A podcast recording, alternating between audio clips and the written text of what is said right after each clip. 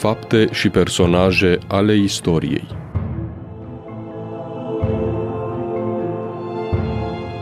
Realizator Părintele Maxim Morariu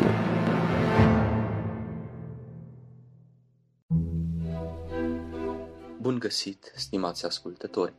Sunt Maxim Morariu și vă invit la o nouă întâlnire cu istoria.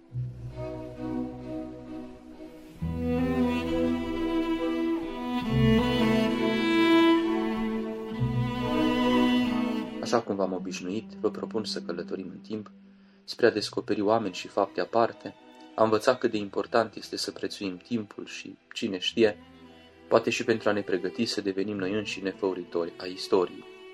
Cel pe care vă invit să-l descoperim în minutele următoare s-a născut la data de 20 iulie 1868 în localitatea Toplița, aflată astăzi în județul Harghita. A primit la botez numele de Ilie. După ce, între anii 1879 și 1883, a studiat la Gimnaziul Evanghelic din Bistrița, pașii l-au purtat înspre Gimnaziul Grăniceresc Năsăudian, între 1883 și 1887. Aici se va remarca atât ca elev studios, cât și ca tânăr cu frumoase preocupări culturale și va fi ales, la trei ani după George Coșbuc, președinte al Societății Culturale Virtus Romana Rediviva a liceului. După finalizarea studiilor năsăudene, pașii îl vor îndrepta spre Sibiu, unde va studia între 1887 și 1890. Ca absolvent, va funcționa o vreme ca învățător și director al școlii românești din Orăștie, context în care va începe să colaboreze cu telegraful român de la Sibiu. Nu va rămâne multă vreme aici, căci în 1891 Mitropolia îl va trimite să studieze la Budapesta, unde în anul 1895 va obține titlul de doctor în teologie. Tânărul Ilie Cristia va deveni astfel primul autor care a dedicat o teză de doctorat vieții și operei lui Mihai Eminescu. Întors la Sibiu, va fi între anii 1895 și 1902 secretar al Arhiepiscopiei Sibiului, iar apoi, până în 1909, consilier mitropolitan aici.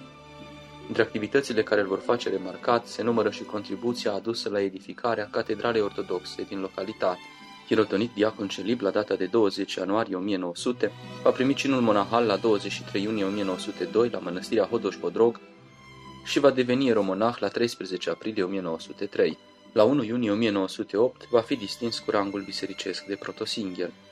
În toată perioada sibiană se va remarca drept un mare militant pentru promovarea valorilor culturale românești. Va colabora cu Asociația Transilvană pentru Literatura Română și Cultura Poporului Român, ASTRA, cu Banca Culturală Lumina, care își propunea acordarea de burse tinerilor ce doreau să învețe meserii, va participa la înființarea reuniunii române de muzică și va fi parte activă în cadrul multor altor demersuri cu valențe culturale sau social-filantropice.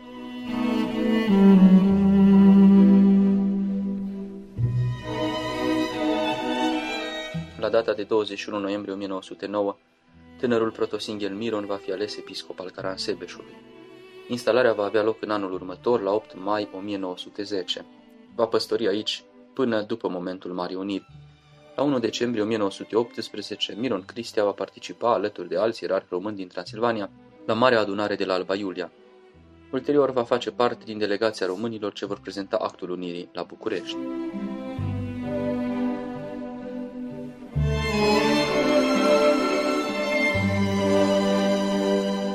La 1 decembrie 1919 va fi ales mitropolit primat al Bisericii Ortodoxe Române, context în care va ajunge în anul 1925 să devină și primul nostru patriarh. La 7 iunie 1919 va fi de asemenea ales membru de onoare al Academiei Române. Cu câțiva ani înainte îi se propusese de asemenea un loc aici, la secțiunea literară, însă va refuza atunci, considerând că nu are merite în acest sens. Altminteri, ar trebui menționat faptul că Miron Cristia și Bartolomeu Anania au fost singurii ierarhii Bisericii Ortodoxe Române care au refuzat, într-un anume moment al vieții lor, calitatea de membri ai celui mai înalt for cultural românesc. Ca mitropolit, va definitiva unificarea structurilor ecleziale ale Bisericii Ortodoxe Române, contribuind astfel la unificarea bisericească a tuturor românilor ortodoxi în baza statutului șagunian. De asemenea, va înființa Institutul Biblic, care există până astăzi, și va deschide episcopii noi atât în vechi centre precum Constanța sau Cluj, cât și în altele noi precum Oradea, Bălți sau Ismail. De păstorirea lui se va lega de asemenea și înființarea episcopiei armatei, cu sediul la Alba Iulia, atât ca mitropolit primat cât și ca patriar, va manifesta o frumoasă deschidere atât înspre bisericile ortodoxe surori cât și înspre spațiul ecumenic.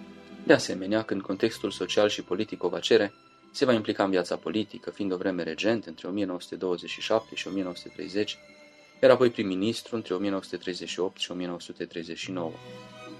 Va deceda la Cannes, unde se afla la tratament la data de 6 martie 1939, lăsând în urmă o bogată activitate, atât în plan ecleziastic cât și cultural sau social.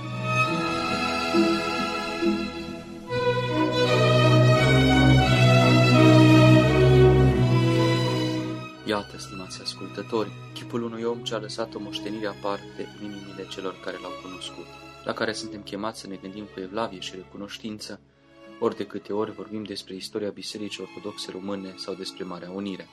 Vă mulțumesc pentru atenție și vă invit să-mi fiți alături și în viitor, când vom învăța cum istoria ne poate face să trăim și după moarte. Vă îmbrățișează cu drag al dumneavoastră Maxim Morariu.